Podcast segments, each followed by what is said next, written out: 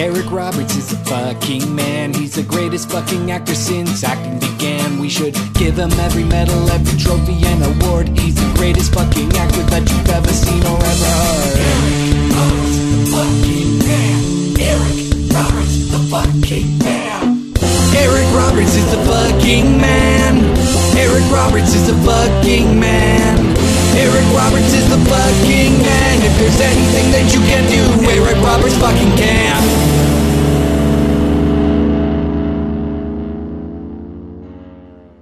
Hit me with your rhythm stick. It's episode number 30 of Eric Roberts is the fucking man, the world's number one Eric Roberts related podcast. I'm Doug Tilley. And with me, as always, is the just too sweet Mr. Liam O'Donnell. How you doing today, Liam? I'm pretty great. How are you? I'm doing so well, Liam. And actually, uh, just to throw back the curtains a little bit, we were originally supposed to record this episode a few days ago, but now we're recording it on a Sunday evening with the episode coming up the next day. So this is like the, the smallest possible amount of time be- between recording and release to the public. And that's just really exciting for me. Does this make you want to just yell into the microphone? We'll do it live because that's how. Well, do, we, we're, it's almost like doing it live, Yeah. but without the exact amount of pressure of doing it live. I am going to cut out every time you say something stupid, Liam. So uh, don't let the pressure get to you. uh, okay. Liam, have you watched any Eric Roberts uh, related material that not connected with the show lately? Actually, no. And I feel I every week you ask me this, and I'm so embarrassed that I say no. But I've been, you know, it's been a busy uh, week. I started a new job. I went to a show on Friday. Now, what's this job? What's the address? What's the address?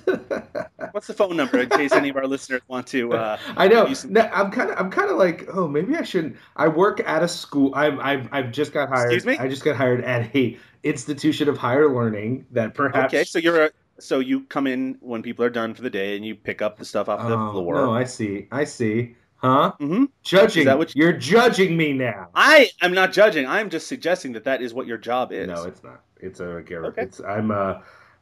It's a long story. The point is. gym teacher. No, no.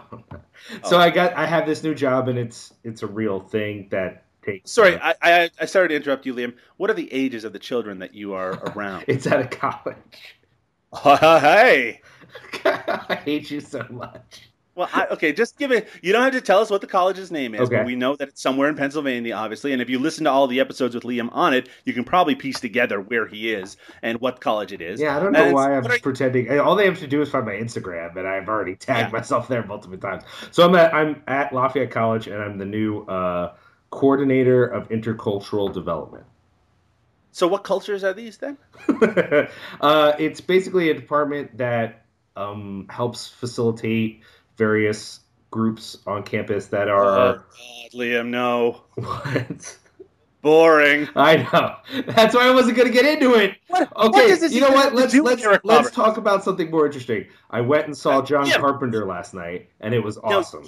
I was told by you, Liam, that you were not going to get to see uh, John Carpenter because you had certain responsibilities that were going to keep you from being able to see him. So it, it wasn't so much. Make this quick. I decided that John Carpenter is going to be dead soon, so he's more important than going to other movies. Stop smoking cigarettes, you know. He did stop smoking cigarettes. Yeah, he did. I didn't know that. Well, he was very well. At least while he was playing, he was very lively. He has a little dance, kind of like a little Yeah. jig he does. It's really cool. Well, anyway, shut up. A 30th episode of a podcast is a true milestone. It's an opportunity to reminisce about days gone by and to look forward to what is to come. Uh, but we're not ones here to rest on our laurels here at Eric Roberts is the fucking man. So to celebrate, we've brought on, we've brought on writer, Twitter personality, and podcast ringer Aundria. Aundria, how are you doing today? Hi, what a great description of me. You're a ringer. I've heard you on other podcasts, and they bring you in when the it's at it's a kind of at a lull. They're like, we need to kick this shit into high gear. Damn, I am impressed. Mm. You make me sound really impressive. Thank you. I read. I read. What I meant to say is, I listened to your conversation about the Monster Squad. Oh hell yeah, Talk Film Society. Yeah. Talk Film Society, which also features some other former Eric Roberts is the fucking man guest, and uh, and it was great. It was terrific. So when I heard that, I was like, I know who has to be on our show. You. Thank you so much. I'm so honored to be here. Eric Roberts is a fucking man. It's nice that everybody thinks so. Well, you have been brought on because of your expertise in Eric Roberts' history. Oh. So, yeah, huh? So let let's t- go through your Eric Roberts experience from birth. When was the first time you were aware that Eric Roberts was a human being that existed? I remember my dad always Mm. really, really liked Eric Roberts. He probably still does. He's my my dad is still with us. I shouldn't talk to him in Oh, past tense. Um, and he was always like, Eric Roberts is such a great actor. Eric Roberts is so cool. Let's always watch Eric Roberts movies. So I did, and then I was like, I like- oh, he's got a sister. Who? What? So I've had a love and abiding um, respect for Mr. Roberts from way back. Mr. Roberts, that is what I refer to him as as Mhm. well. Now, what's your favorite, unless it's one of the movies that we're going to talk about today, what's your favorite Eric Roberts movie? I know it's difficult. It is a difficult question. No one ever expects this question on a podcast about I'm probably gonna say I'm probably gonna say Pope of Greenwich Village, although I haven't seen it in a while. Pope of Greenwich Village is a great movie. Don't you agree, Liam? I do. It's one of my favorites. That one, Star 80, Star 80's damn good. King of the Gypsies. hmm We were talking about The Star 80 actually on the last podcast that I did, and someone was It's begging. interesting that you mentioned that, and sorry to interrupt No, you there, on because uh, the person that you were recording with, they messaged me out of the blue today to uh, to ask me about the fact that I have an Eric Roberts related podcast, as if I'm keeping it a secret. and that person wanted to talk about Star 80, and I'm said, "Sorry, bud, you lost you you lost your chance uh, 29 episodes ago." Well, you could do like an anniversary version at some point, or a, This is our anniversary episode right now, number 30. another anniversary, a further Uh-huh. anniversary. Although 30, as everyone knows, is the golden anniversary. It, it is. Is this the gold one? This oh is the, this is perhaps platinum. I'm not gonna sell a short. Liam, what have you got me for our golden anniversary? I was about to ask you why. Why am I getting you shit? Yeah, I should be getting Because you- things. Because you, Liam, were not the original co-host, which means, of course, that you have not been here for 30 episodes, but I have. Okay, I see what you're saying now. Um, I didn't get you anything gold or platinum, so I apologize for that. Um, I did though get you this.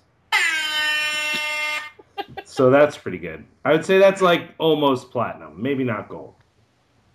Depending on the number of records sold, I mean, Liam um, felt the need before we started recording today to download a, a application for his telephone uh, that would allow him to honk a horn at me uh, whenever he saw fit. To be fair, th- this was partly inspired by the fact that you just didn't know what I was talking about. Like you had no concept that this was like a cultural meme. I assume because of some weird Canadian like uh, uh, ban they have on interesting things.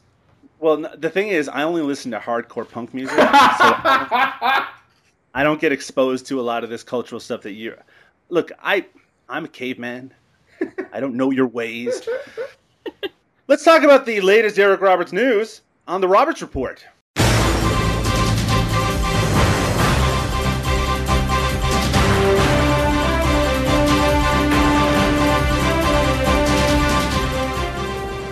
The Roberts Report for episode number 30. So much exciting, interesting, intriguing Eric Roberts news. But we'll start with a recent Eric Roberts tweet that said, this was posted on July 1st LA weather is a little like LA.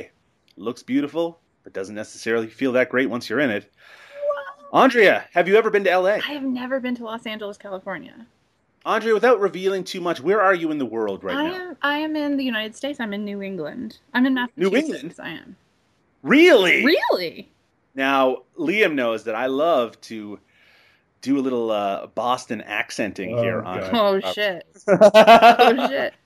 Because if you got to park the car, see? So That's still pretty clearly. Doug, I'm going to make an assumption about you. Have never Fuck. been to Boston. Actually, No. Wicked Pissa, I have been to uh, the city of lakes. Oh my God. what the fuck? I saw the Sox play, and day was uh, good. Yeah. No, actually, I have been to Boston uh, back in 2002. Um, and unless things have changed since then, everyone talked like a fucking idiot. Yes, that's true. Educated and uneducated alike. Does it's ever the is everyone equalizer, that accent.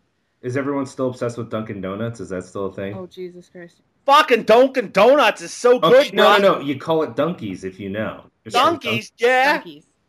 Hey, you going down the Dunkies, eh? It's embarrassing, but true. John. I know. Eric Roberts is currently working on a movie called Deported, the movie. And this is interesting because a picture uh, was tweeted out by both Andy Dick and Eric Roberts of them working together on this movie. It's called Deported, the movie. Look for it in your local cinema anytime soon. Andy Dick and Eric Roberts together again. How exciting. But if you really want to get your Eric Roberts fix, just recently, Mainspring Pictures posted on their Twitter feed that Eric Roberts has joined the voiceover cast of a film called Corsi, Prince of Models, in the role of Norman Rockwell. Eric Roberts will be doing a voiceover of Norman Rockwell in this animated movie, I guess. I started doing some research on it, and apparently um, there was a Kickstarter for this documentary, I guess an animated documentary, something like that, of Corsi Prince of Models back in 2012, and I guess it's uh, currently in the process of being made. So keep your uh, ears out for Corsi Prince of Models, featuring Eric Roberts. Just posted on Instagram, on Eric Roberts' Instagram, which I just realized was a thing, which is kind of strange since I have an Eric Roberts related podcast. If you go to Eric Roberts Actor on Instagram, you will see that Eric Roberts has gotten a brand new kitten, everybody. Yeah, it's exciting. It's from the RC Animal Center, a new addition to the family, says Eric Roberts. So uh, that's great if you like cats. Liam, what is your thoughts on cats? Oh, I love cats. Not the musical cats. No, I don't. I don't love the musical cats, but actually, What's your favorite character in the musical Cats? Is it Mr. Mistoffelees? I'm gonna go ahead and say I don't know one. Rum Tum Tigger? Unaware of a single character in the musical Cats. Okay. What's your favorite Andrew Lloyd Webber musical that's not Jesus Christ Superstar? Can you name some others? Starlight Express? nope, don't know it. Phantom of the Opera, of course. I like Phantom of the Opera is cool. I I liked it when I was a kid because I just like masks and scary things.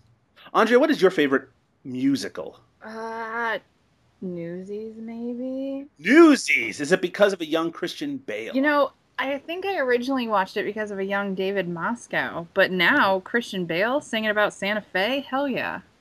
You know what else? If you also like to see Christian Bale dance around like a moron, you could watch Swing Kids, which has John Travolta and Christian Bale in it. I ha- John Travolta's not in that.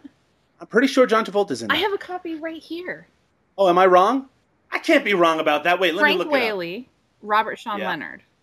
Yeah, Yeah. I don't think Yeah, I- John Travolta's in that. I have to. I'm not I'll cut gonna- it out. I don't mean to backchat my host, but Why would I make that up? That sounds crazy that I would make that up. that, was a great dream that you had. What? What movie am I thinking of that has John Travolta? Saturday Night Fever. That might be it. You know what? I was thinking of Let's uh, Look Who's Talking. You were not thinking With the of Look dancing Who's baby. fucking talking. Yeah, no, I think I was thinking of Look Who's Talking. I wonder what movie I was thinking of. Anyway, not to belabor the point. Recently on RapidCityJournal.com, there was an article that says or asks, "Who are the busiest actors in Hollywood?"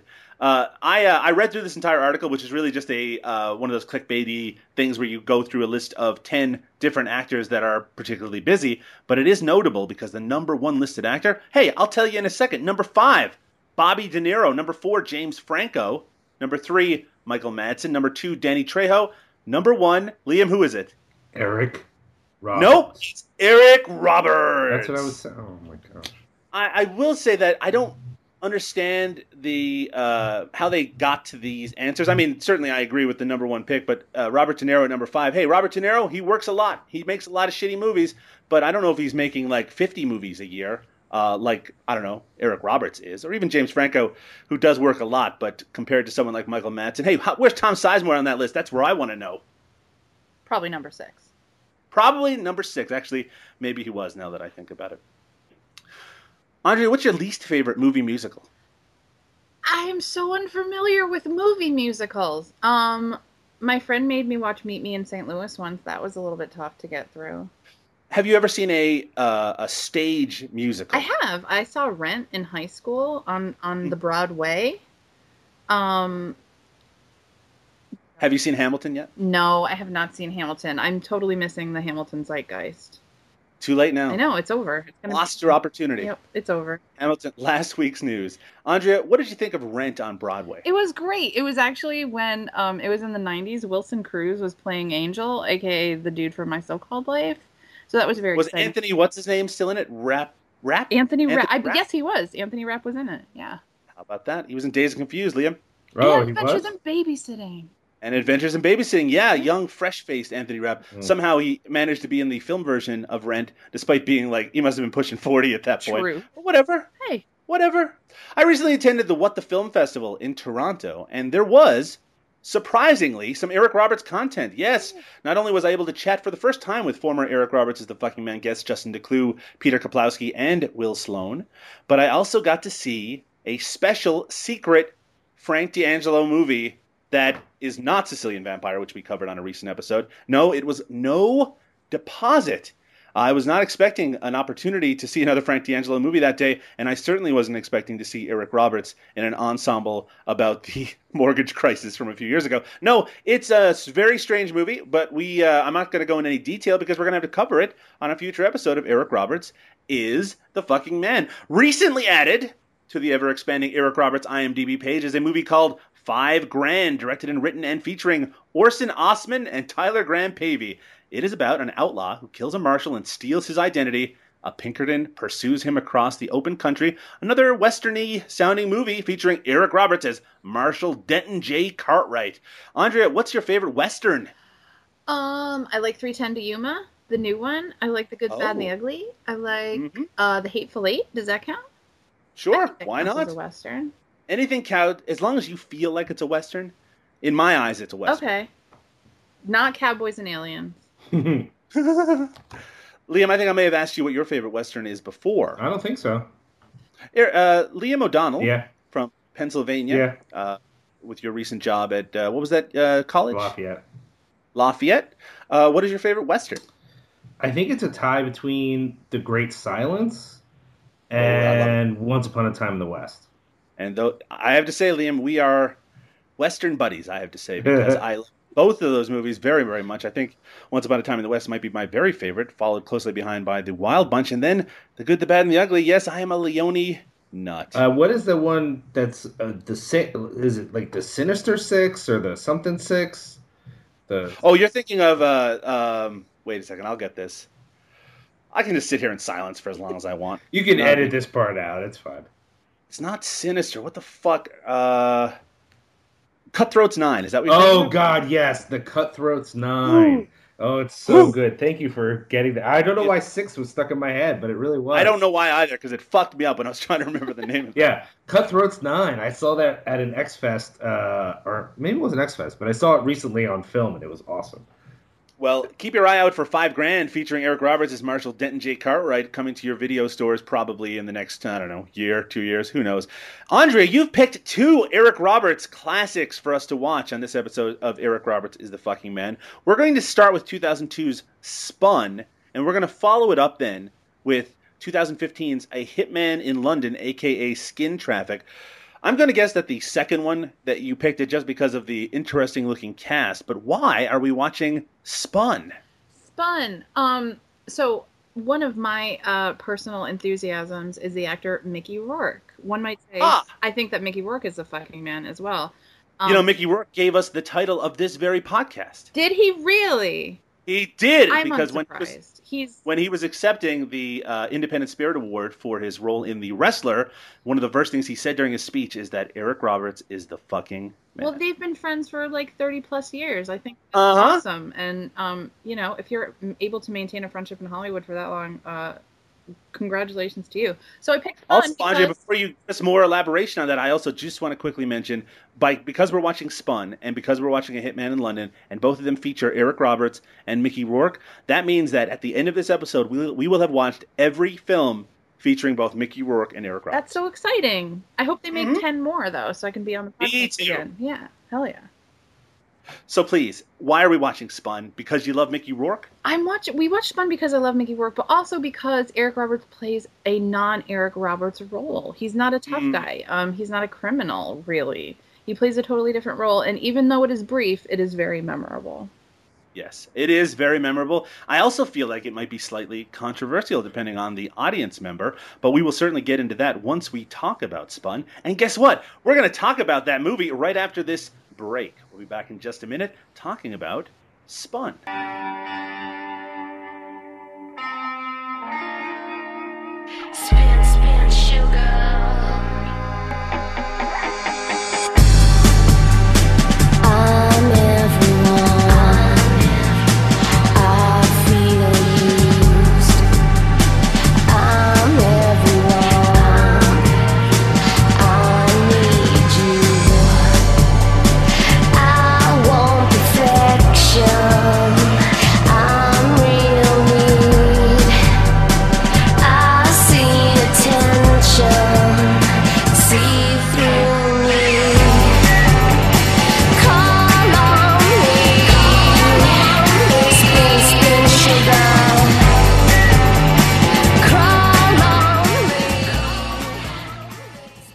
A drug dealer introduces one of his customers, a speed freak, to the man who runs the meth lab. A crazy three day adventure ensues. That is the terrible plot summary from IMDb for 2002's Spun. Yes, it's about drugs. It has a great ensemble cast, but what else does it have? Well, I guess we'll find out.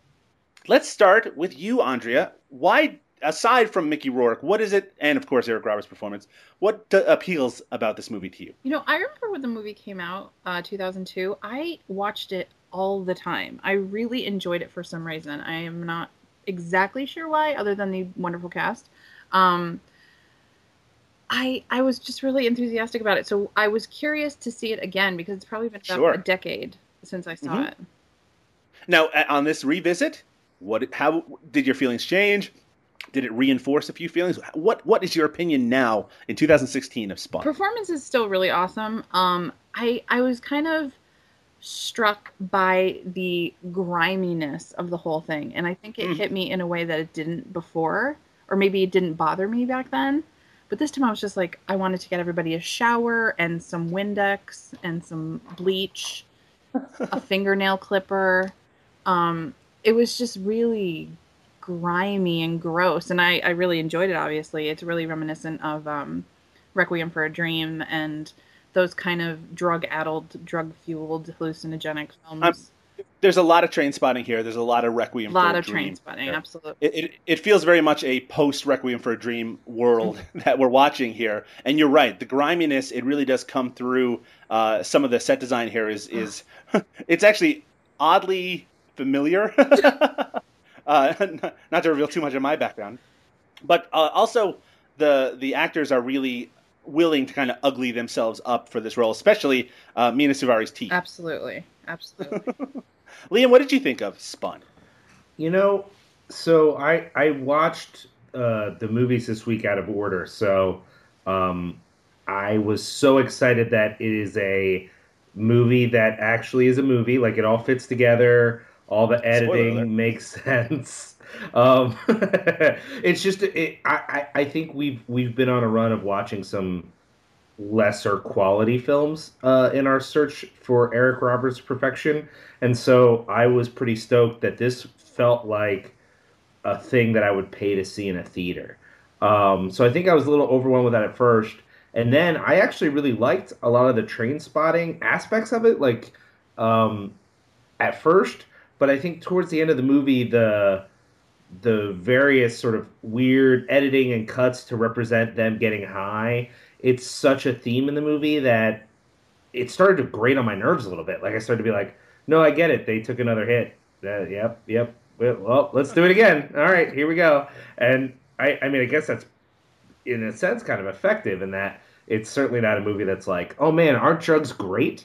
Like it was, it's definitely not a, a pro uh, meth movie. But uh, on the other hand, just as a viewer, I found it, it, it just kind of, you know, it wore on me a little bit. Overall, though, I, I love the performances. Like, I don't know. I think, I think because also I, this is a movie. As soon as I saw the cover, like the poster, I've seen this in video stores since it came out. Oh, that movie, right, right, right. And it's always a movie I've thought about renting, but I've never seen. Finally, getting to see it, I really appreciated that much of it. I'm wondering though, um, if I had seen it a bunch when it came out, if it's a movie that maybe would have gotten old for me. But I'm not sure. Right. Now, of course, Liam, you like the moralizing about drug use because you, as longtime listeners of the show, know are straight edge. I don't. So here's the thing that I have sort of the opposite effect. Like, I, you've probably never had this you want to see movies about how good drugs are. No, it, but I don't want to. I don't. If if a movie has takes too much of a high hand, it's like I don't want to like it because it's like so stereo. It's kind of like I don't know if you have this, but I have friends who are uh, vaguely religious, but they hate things that in culture that are religious because they don't want to like give away their hand. So, so Sure. they're they kind of like, oh yeah, I don't like that. It's so corny, and you can tell they're kind of like overcompensating. I think I, I think I do that a little bit with things around being straight edge because as much as I am straight edge and I care about that to some extent, I don't think it's like the most important thing in the world, and I don't want friends of mine who enjoy various uh, narcotics to feel like I'm walking around being like, "Oh, you guys suck, scum. I'm, I'm better." Now, now, Liam, being straight edge does mean that you're better than other people, though, right? I fucking hate you so much. so anyway, it is. It does have a very. Spun has a great cast, uh, of course, starring Jason Schwartzman playing slightly against type as the drug-addled Ross, Mickey Rourke as the cook, Brittany Murphy, uh, the late Brittany Murphy as Nikki. John Leguizamo is actually quite good here as well, and we almost get to see his dick, but it's covered with a sock. Uh, and uh, of course, also almost famous is Patrick Fugit. Fugit. Fugit. You get? Fugit as uh, Frisbee uh, in a in a small role as well. This uh, film, Spun, is based on uh, real life occurrence um, experienced by screenplay writer Will De Los Santos, uh, at least mostly real. I'm sure it's inspired by real events. I will say that my own feelings on the movie are a bit mixed. This was my first time watching it, though I was very aware uh, when it came out in 2002 because at that time I was still uh, in my Rushmore love phase to the point where I would watch almost anything with Jason Schwartzman in it. Uh, but I didn't end up checking it out. I, I do have to say that I like the stuff that feels the grimiest in this movie, and the stuff that feels um, like it's it's that's trying to capture the sort of day to day feelings of someone on uh, on these kind of drugs, and the especially the the awake too long, nauseating feeling that they're all going through. Mhm. But the things I didn't like were the kind of labored attempts at satire. There's a kind of cops parody in this movie, which I didn't care for at all. Uh, I find that it, it it, it felt like it was trying to do a little too much, and also that it was trying to exaggerate a little bit. And the minute that you start exaggerating, it sort of takes away from the commentary on what you're actually trying to say. And even though there are moments in this movie that are very much based in kind of fantasy sequences and uh, an exaggeration that that is meant to you know add visual interest to everything that's going on. I like it more when you see how pathetic these characters are and how how how much they're struggling, but also how much they are the the the reliant on their own addiction. Um, I also had some issues with Jason Schwartzman char- Jason Schwartzman's character because of his relationship with his um, friend Oh, Shit, yeah. who he well andre explain to me or explain to the audience jason schwartzman has a friend that he keeps in his apartment Yes. Um. So she's a, an exotic dancer, and he goes to the club, and and they go home together, and uh, and they have sex, and they're playing around, and she is uh, handcuffed and tied up, spread eagle to the bed. He gets a pressing phone call. So, you know, naturally he does what you would do, which is put duct tape over her mouth and eyes and leave her there with the radio or the stereo turned up as high as it'll go. right She's there for what, like 12 hours maybe? i think that time 12 hours A significant amount of time. hmm Uh, he goes back. She's angry, unsurprisingly. Uh, they make up. Right. She's still tied up. But guess what? Yeah. Another pressing phone call. More duct tape. And and she's just left there for another span of the film. Um, and this is his girlfriend, uh, I- friend, friend, friend at the very least friend. Yeah, yeah. Um, so that's that always seemed out of character for me. That behavior from him.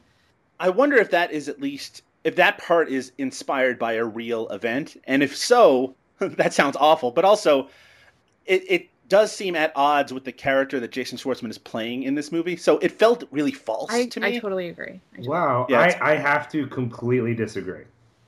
Really? well do it with words Here's I'm about I was about to, but I was leaving a dramatic pause here. I think that his character is a monster in every possible way. I thought this whole movie was a movie about monsters.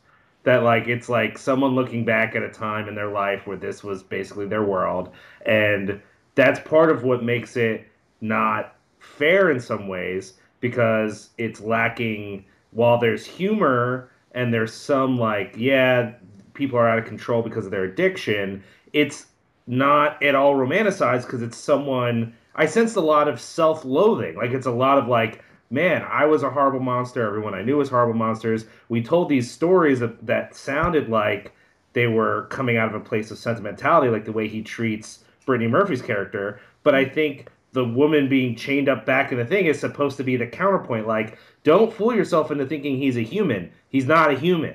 Like, no one in this movie, ex- in fact, I would say the only human in the movie really is uh, his next door neighbor, played by Blondie, uh, by Deborah Hara.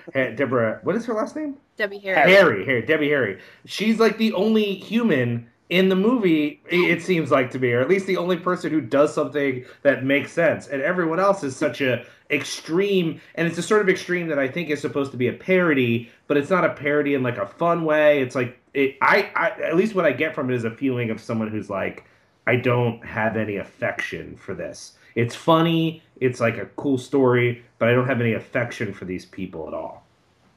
It's that's an interesting perspective to take, especially because it is based on someone's real life experiences. And I can see that if you went through a period of drug addiction and you're looking back at a person that you don't recognize and that you maybe hate that person now, that you that that it would be very easy to write a demonized version of that. And I, I can see what you're saying. I think there is a perspective that you could take on this that uh, Jason Schwartzman's character that he's already kind of hit bottom when we're when we're watching him, and that this is just kind of him zombie like going through his life. But everyone he encounters are these characters more than real people because they're all yeah. uh, they're really identified by their addiction. Well, I, now, I was thinking about that with the two movies you mentioned, Trainspotting, Requiem for a Dream. They're both very negative about drugs, but I think the at least the characters in those movies have one or two moments where you see something about them that like represents who they were when they're or who they could could be. be. Yeah, exactly. And this movie, I didn't see any of that. It's like a complete if, mush up of the good and the bad. At the end, when uh, the cook is giving his speech though about the puppies and stuff, I thought that was a right. kind of a moment of uh, humanity and truth that he had.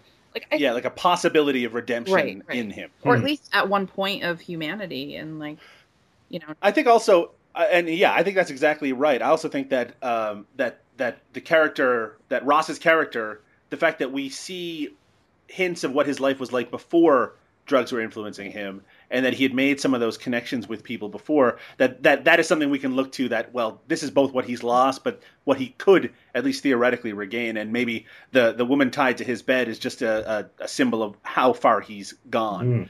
uh, now there are a lot of uh, small interesting parts in this movie. You mentioned Liam. Uh, Debbie Harry plays the uh, next door neighbor, sex line lesbian, uh, and there's also we have small appearances by uh, Billy Corgan is in this movie, as well as Rob Halford from Judas Priest is in yeah. there briefly as well. Uh, very it's interesting, though. I have to say, I, I did also find it slightly distracting to have these people popping up. Not so much Debbie Harry because she's playing an actual role. Rob Halford just sort of works at a porno store and has a, a couple of, of brief scenes. And you know, when when it starts, I'm like, hey, it's Rob Halford, and then you know, it goes back to it a little bit later. Hey, it's Rob Halford again. um, but uh, what do you think uh, was the reasoning for having some of these small uh, cameo appearances by famous musicians. Let's start with you on that one, Aundria. I definitely think these are people that uh, Åkerlund had probably previous relationships with. He was a really right. famous uh, music video director. So uh, in my head, he was just like, "Hey, Rob Halford, want to come do a couple scenes as a porno clerk?" And he was like, "Yeah, I'd love to do that." Um, you may as well, you know, use your friends in high places. And I do agree it was kind of distracting because the same thing. I'm like, oh, it's Blondie, or you know, oh my God, it's Peter Stormare, who you know, as everybody knows, is a famous musician. Um, but it. He is. No, he's not. Is he really? He is. He actually has a band. I, I uh, read an interview with him in Shock Cinema, and he has a band back in. Is he from Norway or Sweden? Wherever he's from, he uh, uh, he does indeed have a band. Is there anything he can't do? So maybe, maybe I know that is how they knew each other. Who knows? Um, yeah, the cameos are kind of interesting. I wanted to go back and make one point. You know, you're saying about uh, the life that Ross had and lost. He wears a damn Letterman's jacket through the whole thing. Yeah, you know what I mean. This this kid was like a jock. This kid was uh, a successful athlete, at least in some respect. And I think that is just like the specter hanging around him. Um, Max Fisher gone wrong. What about uh, you, Liam? What did you think of the uh, the cameo appearances by famous musicians in this movie? Um, well, I, I kind of already accept Debbie Harry as an actress to some extent. So I guess that that didn't really. I mean, it clicked for me only in that like, oh yeah, she's in this, okay. But um, it was less distracting than uh, Rob Halford because I was like, oh, oh, it's such a it's such a small role and he's so visually distinctive that I was like, wait, isn't that? And then I, I literally kind of in the moment was talking to myself, no, they wouldn't have Rob Halford in this movie just working in a porno shop. That's so weird. And, and I had to look it up, pause the movie, look it up. No, that's him. Okay, all right. Well, that's there. There you go. Honestly, I miss Billy Corgan. I still can't remember what he is. I don't I have no idea. He was the doctor who was uh, Patrick Fugit uh, when he was getting his uh, testicles, I guess, uh, operated on. He was the one who was looking at him. He was wearing a really dumb uh, wig. Huh? Yeah, I didn't notice. Didn't, didn't distract me at all. Didn't notice. Apparently, it did not distract you, even though that wig certainly did for me. Um, though, oh, so the band that Peter Stormare plays in is called Blonde from Fargo. He also runs a record label called Stormvox. Jeez. I know. So much being learned here on this that episode of Eric Roberts is the fucking man. Um, oh, I wanted to briefly mention that there is a very strange role, or at least uh, maybe not. It depends on how much you're paying attention at any particular time. One of the police officers in the cop parody in this, one of them is Peter Stormare, and the other one is Alexis Arquette, Yeah. play, playing a male role. It's actually she's actually great in this movie. Uh, but like I said, I didn't find those. I found those sequences to be to be distracting from the main plot. I also didn't care for the satirical side of them. But I wish, I kind of wish that we spent a little more time with those characters, just because they were pretty entertaining in their brief appearances. Absolutely. They're a DVD extra waiting to happen. I kind Yes, that is exactly right. Now, let's talk about the soundtrack to Spun. I feel like in some ways this movie exists to give us a soundtrack, at least partially. Aundria, I'm under the impression that you really like the soundtrack. Of this I do. I enjoy it. Um, I especially love that opening song, uh, the cover of uh, "Number of the Beast." That's good stuff. Uh huh. Um, what else? What else is in there? That's good. There's just a lot of like uh, interesting, kind of really good atmospheric stuff. I like all the stuff at the strip club is good. Um, it's a good movie. Now, who are some of the artists on this soundtrack? Um, off the top of my head, well, Billy Zwan. Corgan, certainly. Zwan is the first. They Zwan. Zwan. I think I'm pronouncing that right. Which was an offshoot Yeah. of Smashing Pumpkins. Mm-hmm. Um, Just as successful as Smashing Pumpkins. absolutely. Let me consult the internet, which I also have right here. That's good. me. I, I probably should have made notes for that for everybody to look at, but that's okay. That's okay. Liam, but while she's looking that up, d- did the soundtrack jump out at you at all? It really. Because I know you're a music man. No, I appreciate that. It. I mean, you're a singer in a band. Oh my gosh! Do not, please. Mm-hmm. um, it it did actually. I at first, uh, I it, it that actually was a little distracting at first because, um, I didn't I wasn't aware of this soundtrack particularly, and I wasn't aware of some of the songs that were on it. So Right. there were moments when I would just stop and be like, okay, I need to find the soundtrack and figure out what song this is and whatever. Get into that a little bit, and I think especially when this came out, it's like 2002, 2003 Sure. um, I was interested in some of the bands that were on this, but for some reason I didn't know any. I didn't realize they were on this soundtrack at all. Now, I have to ask you a question, Liam. Uh huh. I'm sure Aundria's almost got that. I've got, uh, I've got it when you boys are list. ready. In fact, I'll go back to you in just a second, Liam. Aundria, what are some of the songs that we should be enjoying on the Spun All right, so we've got there's a 39 tracks on the Spun. soundtrack. That seems excessive. I agree. I agree. There's a little bit of Ozzy Osbourne. Uh, Junkie is on here. Um, uh, Gotta Get to Know You by Foghat. Rock On by T Rex. Good stuff. There's a Any Papa Roach? no Papa. Um, not that I'm seeing. There's some Teddy Bears songs. There's uh, uh, Leather Nun, which I can't say that I've heard of, unfortunately. Uh, Hurdy Gurdy Man by Donovan. Always. Hey. There's a song uh, by uh, Jason Schwartzman's band, "Nobody, uh, Nobody's Fault" by Phantom Planet. Remember Phantom Planet? Phantom Planet. Cal- Cal- Oh California. yeah, yeah, yeah, yeah, yeah. love that song unapologetically. Mhm. Um, and there's also a Rob Halford song uh, called "Drive." So Interesting. pretty, you know, 39 songs, something for everybody. Real. Aundria, you like Zwan. I do enjoy Zwan. hmm And you probably, I'm going to guess, you also like Smashing Pumpkins. I do. I do like Okay. Smashing Pumpkins. With that said, what's your take on Billy Corgan? Oh, Billy Corgan means well, right? Mhm. I mean, Does, does he, though? But I okay. think I, you know, I'll be totally honest. I haven't followed him personally very much since like you, the- you lucky. You're a very lucky woman. I kind of just let him do his things, and I'm like, oh, remember Mellon Collie and the Infinite Sadness? Oh, I really love that song, Adore. Like I'm, I live in a perpetually uh, late '90s Billy Corgan mo- mode, which I think is a That's a nice place to be. Yeah, yeah. How about you, Liam? Thoughts on Billy Corgan? I try not to have any. Well, now you have to say the ones you do have. I don't. I mean, at, when when Smashing Pumpkins came out, I was just at a point where uh, I wasn't really listening to that much popular music. So a few a few songs kind of uh, made their way into my consciousness just from going to dances or interacting with normals. But for the most part, I don't really know their music that much, and so you know, when he said embarrassing things or done things embarrassing publicly, I, it's just like, oh, that's that guy. Like it's, I have no connection to him as a human being.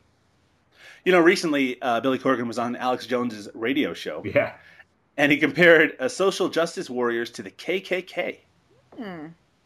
He also uh, believes that chemtrails are affecting our moods. Oh, Billy. Anyway, Spun from 2002 is notable for a number of different reasons. Yes, it does re- reteam Mickey Rourke and Eric Roberts from uh, their seminal Pope of Greenwich Village, and they actually have a great scene together. Probably my favorite scene in the entire movie. It's also terrific because not only is Eric Roberts in this movie, but Eric Roberts plays a character called the Man. So even it makes the title of this podcast literally true. Eric Roberts is the fucking man in Spun. However, his performance is very unique. I in fact, Aundria, you mentioned it's it, the reason that we're watching it is because it's a very different kind of Eric Roberts performance, but it's also one that might be slightly controversial. Let's face it, he's playing gay, but he's also playing camp. He's gay. playing. He he's playing Swish. he's playing Liberace. Full gay. on Liberace. Uh, yes, effeminate. You know, he's got Yeah. nails. yeah. I'm pretty sure, like some nicely done nails. Glasses Yeah. like my grandmother. I mean, it's awesome. Yes. Yeah. I have to say, he's incredibly entertaining in this movie with his swishy nature. Uh, but he's also, one could see it as uh, offensively stereotyping and mocking uh, gay stereotypes. In, I mean, it's it is a performance that could be taken a number of different ways. Liam, what did you think of Eric Roberts in Spun? Uh, it's not my favorite performance of his. Um, I wouldn't go so far as to say I didn't like it. I mean, it's it's silly, it's funny, it's whatever, but uh, it kind of feels like I don't know. I, I I I wouldn't go so far though because it's so campy. It's so over the top. I certainly wasn't offended by it, only because it it just was so ridiculous. It was just such a silly thing. Um, and I kind of liked it in the sense of up until that point, uh, Mickey Rourke's character seems like such a kind of macho man and so tough and so like seems like the kind of bro that wouldn't be too stoked on going into this uh, Mhm. den of den, den of male love and like just chilling and being basically hit on. And the fact that he just literally could not care, like it's totally fine Yeah. in that That's situation. I love it. Yeah, it was it was kind of cool. But then that was off put later by his interaction with Rob Halford. So I didn't I didn't know what to make of that. I thought that was a little weird. Right. Hmm. Right. Well, I guess that maybe there's a respect level there that has been built up. Obviously, they have a pre-existing relationship, a long-term Yeah. pre-existing relationship. It was just really nice to see these actors interact, and you could tell that they were sort of rising to the Oh, occasion yeah. of that sequence. Sure. Um, and and you know, Eric is playing it. he's playing it to the hilt, and Mickey Rourke is kind of low keying the in the scene, but it really works. Actually, I have to say, I really like Mickey Rourke in this movie. Uh, he's I think his might be my favorite performance in the entire movie. You can really see that he's he gives a shit here, and um, I, I use that as a counterpoint to certain other movies that we have sometimes watched. Perhaps one featured on this very episode, where he maybe maybe doesn't seem to care about the material as much. But here, I can see how this directly, even though it was what a good five or six years later, led to his comeback. Uh, which, which I mean, it may have stalled a little bit at this point, but you can see how the talent was still there, uh, and it's so nice to watch him in a movie. I mean, this movie got theatrical, theatrically released, and uh, and people saw it, and it was well reviewed at the time. So it's just nice to see. Um, it's nice to see him in a performance where he's engaged with everything that he's doing. Aundria, now you mentioned that you really like Eric Roberts playing against type, but what do you think generally of his performance here? I mean, do you think that uh, that he's able to match up to um, Mickey Rourke's level? Oh yeah, for sure. I think I think he's playing a character that's like hyper hyper uh realized like all the other characters in the movie. I think he he is he is a character in this movie that I want to have their own movie. I want to see what this guy's story is big time. And watching it knowing uh, the history of friendship between Ro- Rourke and Roberts is really exciting for to me because they just look like they're having fun with it.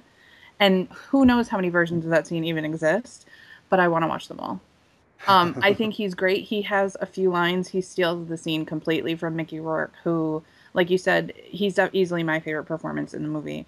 Um, and he was kind of the scene stealer in all the other scenes until he's with Eric Roberts, and then he is just throwing, um, you know, all the attention goes right to Eric Roberts, and he's awesome. the man is awesome. He runs shit well.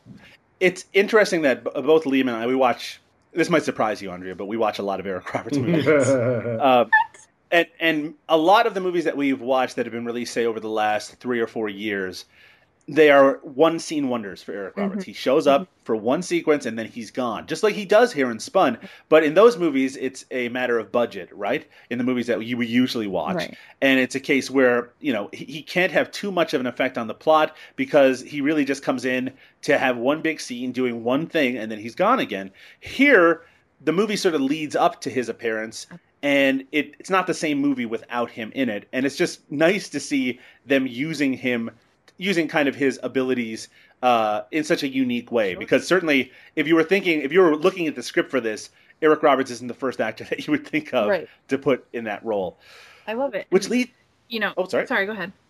no no no I'm, i i agree i love it as well i want to hear why you love no, it No, I was gonna say too. Uh, you know, I think that Mickey Rourke and Eric Roberts have had similar careers in a lot of ways, and Very much so. you saying one hit wonders or one scene wonders. Like I've watched surprisingly a lot of Mickey Rourke movies in my time, and I have I have made my way through. I have slogged through a lot of the same thing, where it's like you know, a dependable actor in one scene and out, and that's kind of it. And um, I really like that they've done so many movies together over the years because I think I would like to think that they each have a hand in that.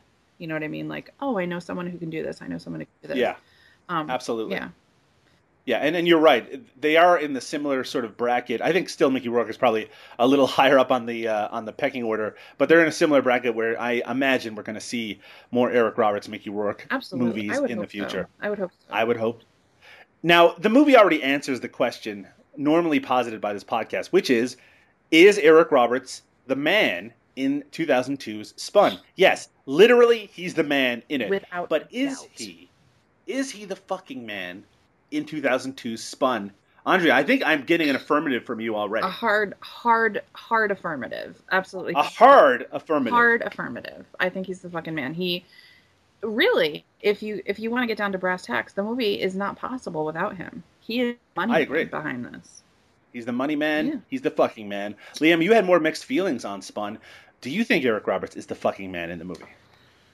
My initial response, I think, as I was thinking about it, was to say no, uh, because I, I just, you know, I just thought like, well, it's, you know, it's such whatever role. But then the more I thought about it, I thought, you know, it is true. He's he he sort of works as the climax in, in a lot of ways, and even though I, I personally wouldn't, if I was his advisor, say like, yeah, that's you should do that. That sounds like a good thing. He he does own it, and he does put a lot into it, and it is great seeing him and Mickey Rourke together. And honestly, like, you know, it, it's also a real thing. Like we've seen him in so many of these show up roles that are just like a waste of t- like Eric Roberts could literally Skype in and do the role and it would be fine. so or maybe hop into the bathroom and record some voiceover for a talking cat. yeah, exactly. So uh, the fact that he actually is there and he's actually putting in the work, I think it makes him the man. Yeah. That's two two fucking mans here on Eric Roberts is the fucking man episode number 30.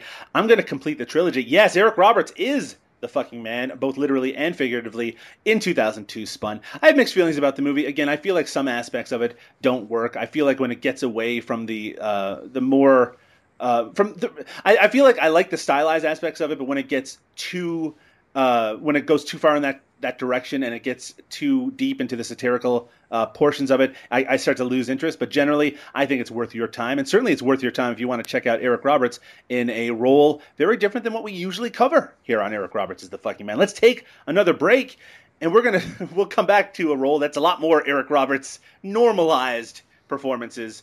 That's not even a sentence. Yeah, we're going to come back and talk about a hitman in London, aka Skin Traffik. More Eric Roberts right after this. One, two, get down.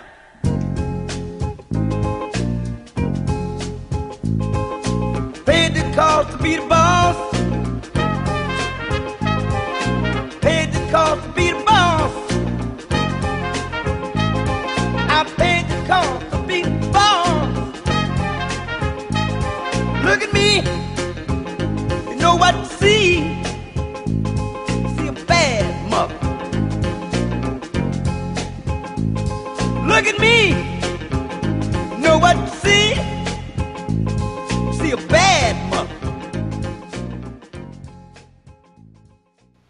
Jaded hitman regains his humanity in this dark tale of redemption and sacrifice set amidst a brutal underworld in which daily survival is not so much a skill, but an instinct.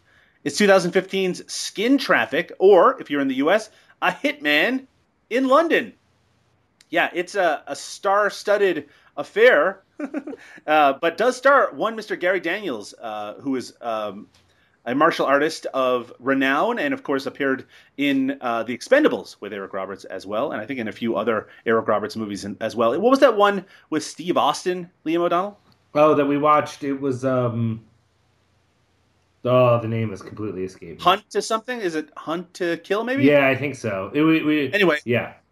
He was he was one of the bad guys in that as well. But yes, Gary Daniels is the star of this. I don't know why it has two titles. I guess in London they don't like watching movies called a something in London, though I think an American Werewolf in London is still called that there. uh, what did you think of a Hitman in London, Liam? Well, I think that uh, our star, he knows, you know, because now correct me if I'm wrong. Did he also write and direct this? No, I don't believe so. Okay. Well, whoever. So so there is some. It was it was directed by a stuntman though, obviously a stunt person. Well, that's what I was going to say. Who, whoever put this movie together cares about stunts. Uh, they care about martial arts. They care about the action film genre, and that's what they want this film to be. Uh, and I would say, as far as the choreography, I'm I think they got a lot of that right. I can't tell if they got all of it right though, because they're not as good at actually filming those things. And so I can put up with you know the the movie doesn't succeed in a lot of places, such as acting or uh, sets that make any sense or a compelling plot. But I can actually let go of some of those elements for the for the sweet spot of kick-ass action. I have this thing where even though I love very intellectual and often very abstract films, you know, if I'm going to watch a movie that's not great in a lot of technical or artistic ways, if it has the action going for it, I, I can I can absolve Sure. a lot of sins. And in this I imagine a lot of a lot of the listeners of this show would agree with that. yeah, and in this movie, it felt as if there might even be some action, but between the bad camera angles and the editing and the awful sound design, I couldn't tell what the fuck was going on. And so it just left me having to rely on other elements in the film, which were terrible. Now, Aundria, d- do you agree with that? It sounded like you wanted to interject something there. Oh my god, Liam is a better person than I am. I think I should start with that. All Um, right, I he is straight edge. I yeah, but I'm vegan, so Mm. Oh, and I'm a I'm not blood really Alright, vegan. I'm, Oh my god. I'm not really vegan. I'm not really. oh, she's not. Oh, you faker. I faked. I played the I played the vegan card. Um, I believed it for a second because you sounded so sincere. I'm a Mhm. great liar. hmm Um. hmm So the action for me was not redeemable because it seemed like everything I saw was a dude moving out of the way of a punch yeah. or a kick or jumping out of the way. Um, the cast blew my damn mind because there's so many people I love in this movie, and I was like, "How much did you fuckers get paid?" Because it must have been a lot.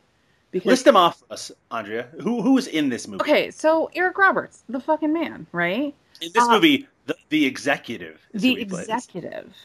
Uh, Mickey Rourke, of course, one, a, a, you know, a favorite, as I've mentioned. Michael Mhm. Madsen, another favorite, another uh, amazing actor who kind of toils in the Eric Roberts slash Mickey Rourke area, uh, Si- Tom Sizemore sort of, uh, Absolutely. yeah, alleys of Hollywood. Daryl Hannah, let's hear it for Mm-hmm. Daryl Hannah. And uh, Miss Dominique Swain, who I haven't seen in about 30 years. Probably Well, if you have seen her lately, you've probably seen her in movies with Eric Roberts because she's been in a shitload of them lately. Uh, I- I do want to really ask you- Yeah, it's really exciting. I mean, again, that's one of the things about these. Right. This movie looks really cheap sometimes.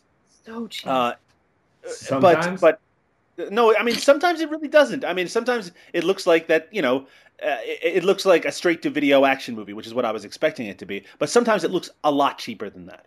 Um, Uh, But significantly cheaper.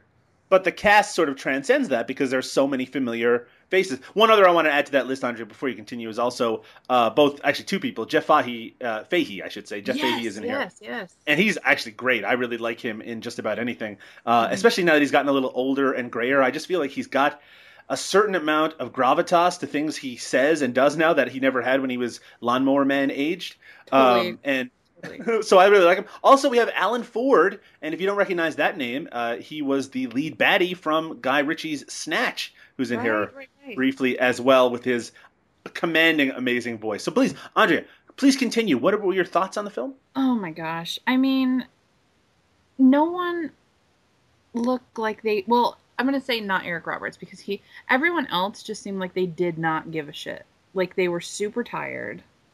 They were like, these are the lines I just looked at. I'm going to say them. And then I'm going to go eat a burger. Like it was just so. And then there was like low rent Clive Owen trying to be like an actor. And, you know, the lead guy, Gary Daniels, sorry, sir. Um, Mhm. And the whole movie starts and it's like this great cliffhanger with the dead daughter. And you're like, oh, guess what? We're not going to talk about that. We're going to do something completely different. It just seemed like the script was. I really hate you guys for making me watch this movie. I feel like you deserve, deserve a certain amount of the blame. I, I, I'm, it's very interesting that you brought up. So when you mentioned the dead daughter, for those who haven't seen the movie, which I imagine is most of you, it starts with a confrontation between Gary Daniels and Mickey Rourke. And what, what you really do learn a lot about his character in that scene that he's a tough guy, that he's a hitman. I'm talking about Gary Daniels now, and uh, Mickey Rourke is sort of a crime boss, but he also has a moral center, and he's he's there to to retrieve something. They have a conversation. He ends up being able to get it uh, with the minimum of violence, just killing Mickey Rourke's men, but not Mickey Rourke. But within that conversation, he threatens Mickey Rourke's daughter, but Mickey Rourke, because he knows Gary Daniels' character by reputation, he knows that he wouldn't hurt his daughter. However, in the fracas, uh, when he's trying to escape, Gary Daniels shoots one of the bodyguards of Mickey Rourke, and the daughter is standing right behind that bodyguard, so he ends up killing her accidentally. And then we jump ahead, what, like five years, where he's sort of retired. daughter. Pregnant daughter. Yeah, pregnant daughter. That's right. Yeah. He the- he uh the, the, the old double whammy, as I like to call it. uh, and uh, but you, then we don't go back to that story until like the final five minutes of the movie, which really sets up a sequel. Which Yeah. I don't know if we're gonna get it, but I will say that is being very presumptuous to put that at, at the beginning of your movie to set up a sequel. That yeah, you got to get through this movie first. when we watched the opening scene, I'm like, yes, Mickey Rourke's gonna have a huge part in this. Oh my god, I'm so excited. Nope, nothing. No. Just a bad wig and a great suit, and that was it. Great suit. And the face that we've come to know and sort of recognize. Oh, the face we know and love. Uh, fun fact: Mickey Rourke picks out his clothing for almost all of his movies. I That's can believe that. Looks really similar in almost all of his movies. Of late, also, anyway. yeah. Yeah, well, I guess that's part of his deal, and I'm sure he gets to write his own ticket in parts like a hitman in London. Oh. Um, so uh, going back to the action that you mentioned, Liam, uh, I, I this movie was directed by a gentleman named Ara Paiaya, uh, and I, hopefully I haven't completely fucked up that pronunciation. But uh, he is a stuntman, and this is a stuntman movie in that it does all of that kind of classic stuntman stunts are visible in this, like someone getting set on fire, someone getting knocked through a windshield, so you know, uh, someone getting kicked, and the the the the the rig kind of pulls them across the room, that sort of thing. So it's very much kind of like the late '80s, early '90s style of action. But I feel like in 2015 and 2016, and really probably for a decade before that, we're kind of past that sort of action. Uh, and we've either moved on to, or we've kind of moved on to one of two other styles. A, we've moved on to um, uh, a martial arts film, uh, like an Asian martial arts film um, influence style, where there's a lot of movement that you get to see before an edit. And or alternatively, we've gone to a lot of shaky cam style, like a Bourne Identity type thing, where there's a lot of kind of close up movement that's a lot more physicality to it, almost like a UFC style but in this it is feels very old fashioned it feels like an early 90s type action movie where every time someone makes contact or supposedly makes contact on a punch or a kick it changes angles so you see it from a different perspective but it makes everything feel really choppy. The editing in this movie is fucking horrible and it meant that there's no momentum in any of the action. Gary daniels is i mean he's got to be in his 50s at this point and he's obviously still a very uh, capable action star. Not, as capable in the acting department, but you can look over that if he brings it with the action. But I feel like this movie doesn't do him any favors, and it's a shame because you know if he if he was really able to show everything he can do, I have the feeling that he could really you know help this rise above some of the material on screen. But one thing I did want to mention because you brought it up, Aundria. is Dominique Swain. Now we we know and love Dominique Swain, don't we, Liam? Uh, Lolita. John Woo's Face Off. I was gonna say daughter and face off. Mm-hmm. And Lolita, and that's Uh, pretty much it. That's pretty much all. uh, I. Lolita. Yeah. Lolita. Uh, Mhm. Yep. uh, yeah. Here she plays a Russian prostitute, Ooh, and guy. she she has the worst Russian accent I that I may have ever ever heard in my entire life. I didn't and know that she was Russian my until own. like I'm sorry. No, no, it's okay. I, if anything, you did the audience a favor because I was about to try a Russian accent, and it was not going to go well. it was going to go very, very badly. No, she's playing Russian. Russian until like It three be- scenes in. Yeah, she is doing this fucking Oh, Boris Badenov Yeah. horse shit that is so inconsistent from scene to scene. Uh, th- and also, she could have just like laid it on like just lightly, and it would have been perfectly fine. But she's going full, oh man, full Cold War Yakov Smirnoff. Yeah, full Yeah. Natasha Borison. Yeah. Yeah. Or, uh, and it, it, it is humiliating to watch her. she is by far the worst thing about this movie. Though I did kind of look forward to her being in it uh, after after those early scenes, just because I was like, I got to hear more of this fucking accent. Um, most of the other names that you listed, um, Aundria, are very small parts. In fact, they're almost superfluous. The Michael Madsen and Daryl Hannah parts in this movie, their scenes are almost exclusively together. right. They don't really have much to do at all, and in fact, I kind of forget how they fit into the plot now that I think about it. Um, and it it it kind of felt like, and this is goes back to Sicilian Vampire, which we covered a few episodes ago. Um, they're there just because they were affordable and they were names, but they don't actually play into the movie in, to any real extent. And in fact, their scenes are kind of they're okay because it's nice to see these actors interact. You start thinking about Kill Bill, and you start thinking about that horse movie that we watched forever ago. Remember that, Liam? Oh yeah. Hey, They must be good friends, I guess, because they they appear in movies together sometimes. But yeah, no, it, it it's not. This isn't a tough guy Michael Madsen role. Uh, he plays the boss in the movie. Uh, Daryl Hannah does have kind of one nice moment, but I wasn't too impressed by them in this movie. Uh, Would you agree with that, Aundria? That they just don't have much to do? They're useless, really. Yeah. she like runs the kind of like prostitution ring, sort of, Hmm. or like at least recruits for it, and he kind of also does. Yes. Like they Though- could they were shot in like a nightclub and just kind of edited into the movie. It felt like there was no interaction with anybody else really. It was just if It was you a do waste. watch if you do watch this movie i'm talking to the uh, audience now keep an eye out for these scenes with daryl hannah and michael madsen when they're interacting i think at some points only one of them were available so some of the reverse shots have someone whose head is cut off Oh. but who's wearing the same clothes as the other so i feel like they're, they're doing some kind of um, tricky editing camera trickery. Yeah. camera trickery in order to hide the fact that maybe they weren't always on set together. But yeah, that's just something. Hey, you got to make your own fun when you're watching a movie called A Hitman in London. Skin Now, all of this. Sorry. I just wanted to scream skin traffic. I'm sorry. Yeah, Skin Traffic, aka Skin Traffic, which is a very a really bad title. I should mention a Skin Traffic with a K, Traffic with a K, not Skin with a K, though also Skin with a K.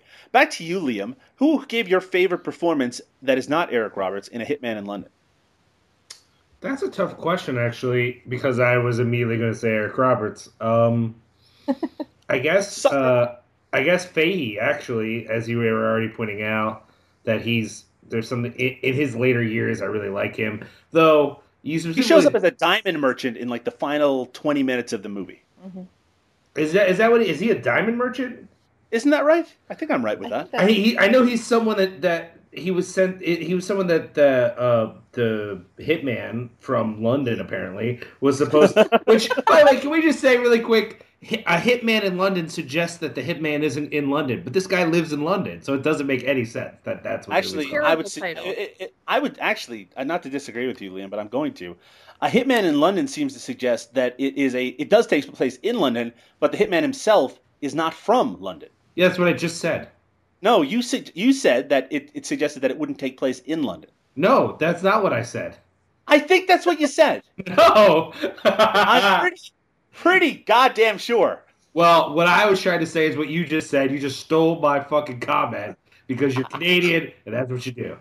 So we finish up A Hitman in London by talking about Eric Roberts, the actor, who in this film, as I mentioned before, plays the executive, who, even though you don't realize it maybe in the first half of the movie, is really the big baddie. It's set up to be like that Mickey Rourke is going to be, but Eric Roberts plays the bad guy in this movie. He's sort of striking from afar, and then he has a one on one face off with our hero, Gary Daniels, in the final scene.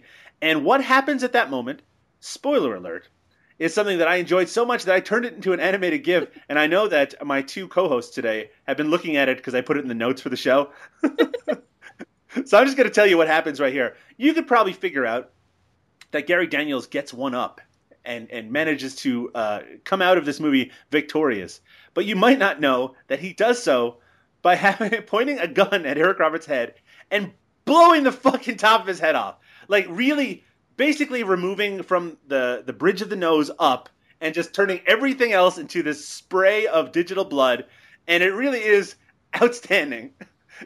it's I, I, have to give the movie credit. It ends on one of its finer moments. But before we talk about that, let's talk about Eric Roberts. He doesn't have a lot to do in A Hitman in London, but he certainly does it capably. Liam, do you agree with that?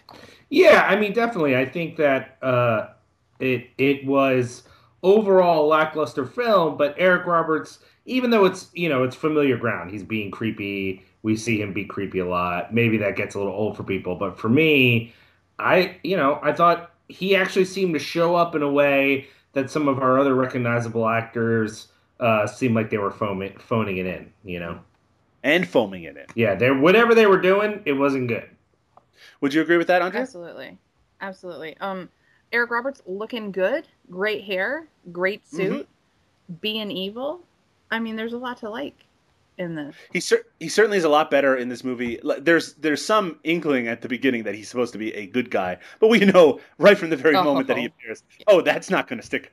He's he's going to be an asshole before long, and he does. He turns bad, and um, I really think he. There's a lot of just like answering phones and talking to people in a room and that sort of shit. Yeah. But once he has that final confrontation in that, um, even though Gary Daniels doesn't necessarily have the strongest uh, acting ability, I feel like that scene really works, and he really comes off as total shitty scumbag asshole uh, Eric Roberts, which is perfect for this sort of confrontation where it's like, boy, you know what I'd like to see is his head get blown the fuck off, and then that's what the movie gives Delivers. us. And that's right. So setting up expectations or hopes and then either holding back on them or then delivering, that's how a movie is supposed to build tension and expectation and love, and that's why I love the end of a hitman in London, except for the part at the end where we get Mickey Rourke again. Uh, what did you think of that uh, head uh, blowing off sequence, Aundria? So unexpected. Like, mm-hmm. I mean, there's a lot of uh, violence and like gunplay and like stunts and stuff, and people go, like you said, catching on fire and going through plate glass. But then someone gets their head blown yeah off. Uh huh. Very unexpected. Great resolution. Very happy. Yeah despite the fact that it might ruin the movie for a few people, I will put that animated GIF in the show notes so everyone can see. Absolutely. Liam, did you, you did you find that that was a memorable moment for you? Uh, yeah, it it brought a little moment of ridiculousness to a movie that. I mean, there's a lot of things you could point to in the film and be like, I can't believe that's in there. What the hell? But most of them aren't fun. Most of them I'm just kind of like, uh, fuck you. Like, why does this exist? And that was one moment where I was like, what? Really? Okay, cool. Great. That's that's awesome. You had something to add to that? I was gonna say I'm just glad they spent their money on that. Like, and I agree. A lot of the stuff you're like, oh, fuck you, no, oh, but then that was like good use of time and effort. Why couldn't the movie have been 45 minutes shorter and much, much bloodier? Uh, a Hitman in London, a bit of a mixed bag. However, that brings us to the question that this podcast asks every episode: Is Eric Roberts the fucking man in Skin Traffik? Starting with you, Liam. Yeah, definitely. He is the fucking man that's won. How about you, Andre? Definitely the fucking man. I would agree.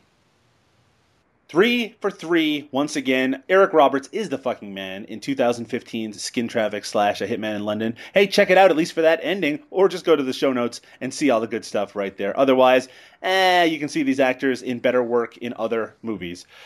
Yeah, even Mickey Rourke in his fancy clothes. see, see that in a lot of recent movies, in fact we're going to take our final break. And when we return, we're going to have a little chat with Aundria, do a little plugging, and say goodnight.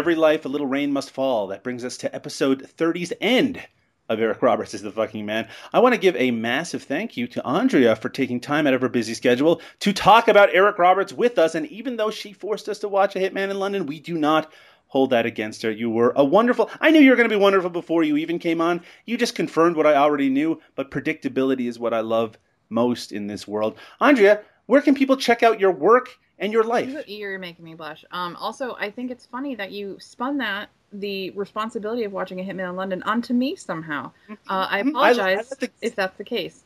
Um, so you can find me at uh, on Twitter at Parker and Cooley, P A R K E R A N D C O O L E Y. Um, I also have a blog, uh, Parker and Cooley at tumblr.com, where I talk about my VHS collection, um, some autobiographical stuff mixed in with movies. Uh, you'll laugh, you'll cry, you'll wish you had uh, not read it. I hope that's not And in case. fact, one of the reasons that I first felt a, uh, uh, connection with you is because you did a write up on one of my favorite movies, Canada's Hardcore Logo. Yes, such a underseen, um, amazing piece of cinema that I will love until my dying day. Liam, you're a punk. What do you think of Hardcore Logo? Uh, I actually don't know it. Hmm, guess you're not so punky after all. You have a treat ahead of you, Liam. You really do. Stop pressing buttons. Andre, is there any other place that we can find you on the internet? No, um, I'm just there. Uh, Parker and Cooley on Twitter and Parker and Cooley at Tumblr. I just uh, changed over to Tumblr, so there aren't mm, there isn't much there now, but there will be soon. I apologize if, if this should be obvious to someone as cultured as myself, but what does that mean, Parker and Cooley? No, it's um, it's actually uh, the cross streets where I grew up. It's not at Oh, all. I didn't know that. How would I know that? You're you're not. It's a mystery. it is a mystery. Thank you again, Aundria. Please come back and talk about more. Eric. It doesn't have to involve Mickey Rourke. It could involve anybody, but it does have to involve Eric Roberts. I'm. I would love to come back. Thank you so much, Liam. Thank you so much, Doug, for having me. That was a blast.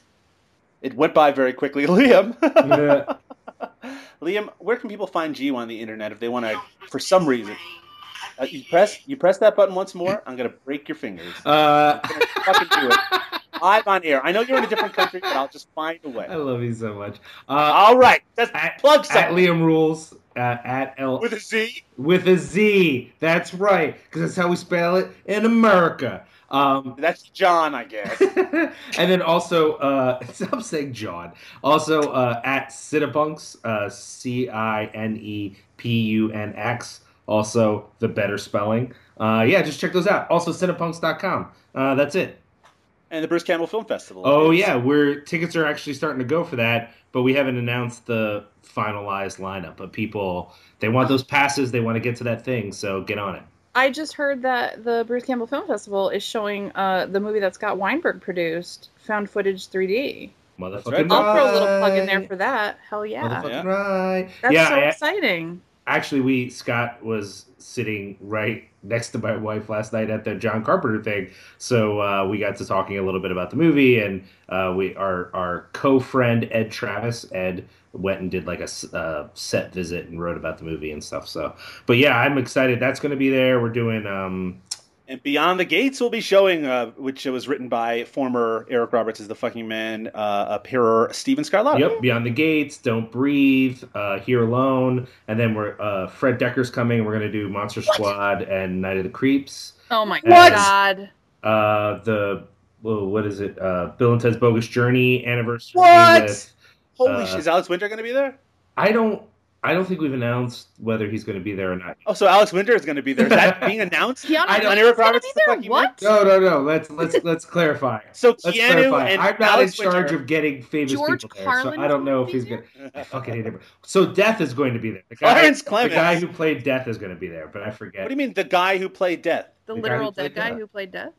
No, I know, but you know that his name is William Sadler. I mean, that's I you got to know that. I am supposed to know that, but I forgot what his name was. I wasn't going to take up time to look it up. From the Shawshank Redemption. Also, in fact, he was interviewed, I believe, by former Eric Roberts as the fucking man guest John Cross. Tales from the Crypt Demon Knight. Yeah, there, there's it, it's a rich tapestry. It's not Anyway, that. check out uh, the Bruce Campbell Film Festival. If you want to find out more of my writing, if you want to read it, you certainly can. You can do that over on dailygrindhouse.com. You can also find my monthly column over on electriccitymagazine.com. You can find me on Twitter at Doug underscore Tilley. That's T I L L E Y. Please follow me on Twitter. Everyone else does. And you can also check out all of the older episodes of Eric Roberts is the Fucking Man over at ericrobertsistheman.com. Yeah, you can uh, subscribe via iTunes or Stitcher or whatever is your bag. Please leave us a review on iTunes. It would be doing us a big favor. You can also find the Eric Roberts is the Fucking Man Twitter feed at, at ERTFM, as well as on Facebook. Do a search for Eric Roberts is the man, and you can follow us on there and get some behind the scenes uh, scoops. But with that said, I think that's all there is in the Eric Roberts verse for episode number 30. I do want to remind you, listeners, that we love you very much. Liam loves you. Aundria loves you all the more. Please return with us in another couple of weeks where we'll be watching more Eric Roberts classics. We don't know what it's going to be. It could be anything.